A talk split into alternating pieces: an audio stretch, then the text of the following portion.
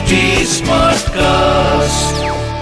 आप सुन रहे हैं एच डी स्मार्ट कास्ट और ये है फीवर एफ प्रोडक्शन તમે સાંભળી રહ્યા છો વ્રત કથાઓ આરજે નિશિતા સાથે વૈકુંઠ ચતુર્દશી અથવા આંબલી પીપળી આ તહેવાર કારતક સુદ ચૌદશને દિવસે આવે છે આ દિવસે ભગવાન વિષ્ણુએ કાશી જઈ મણિકર્ણિકાના ઘાટ ઉપર બેસી ભગવાન શંકરની પૂજા શરૂ કરી હતી.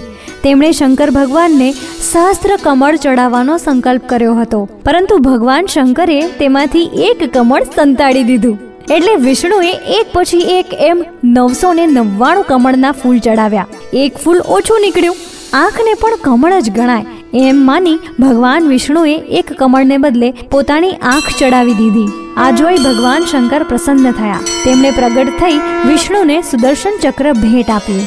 આ ચક્ર લઈ આ દિવસે ભગવાન વિષ્ણુ વૈકુંઠમાં ગયા હતા. આ દિવસને કેટલાક લોકો આંબલી પીપળીનો તહેવાર પણ માને છે. મોટે ભાગે સ્ત્રીઓ પૂરી વડા, ઢેબરા, સુખડી, અથાણું વગેરે લઈ ગામની બહાર જાય છે અને આંબલી પીપળીના ઝાડના નીચે બેસી ભોજન કરે છે. આ રીતે વૈકુંઠ ચતુર્દશીનું વ્રત ઉજવવામાં આવે છે અને ભગવાન વિષ્ણુ અને શંકરની પૂજા અર્ચના કરી અને તહેવારની જેમ બ્રહ્મ ભોજન કરાવી સાથે સાથે ગામની બહાર ભોજન કરી અને ઉજવવામાં આવે છે.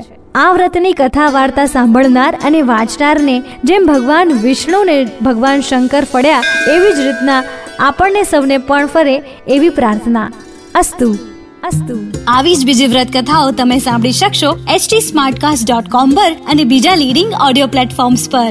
ફીવર એફએમ ઓફિશિયલના નામથી તમે અમને સોશિયલ મીડિયા પર પણ મળી શકશો. ઇન્સ્ટાગ્રામ ફેસબુક અને ટ્વિટર પર મારી સાથે ટચમાં રહેવા માટે આરજે નિશિતા નામથી સર્ચ કરજો. For more for more podcast log on Smartcast dot com or सुनो नए नजरिए से તમે સાંભળી રહ્યા છો વ્રત કથાઓ.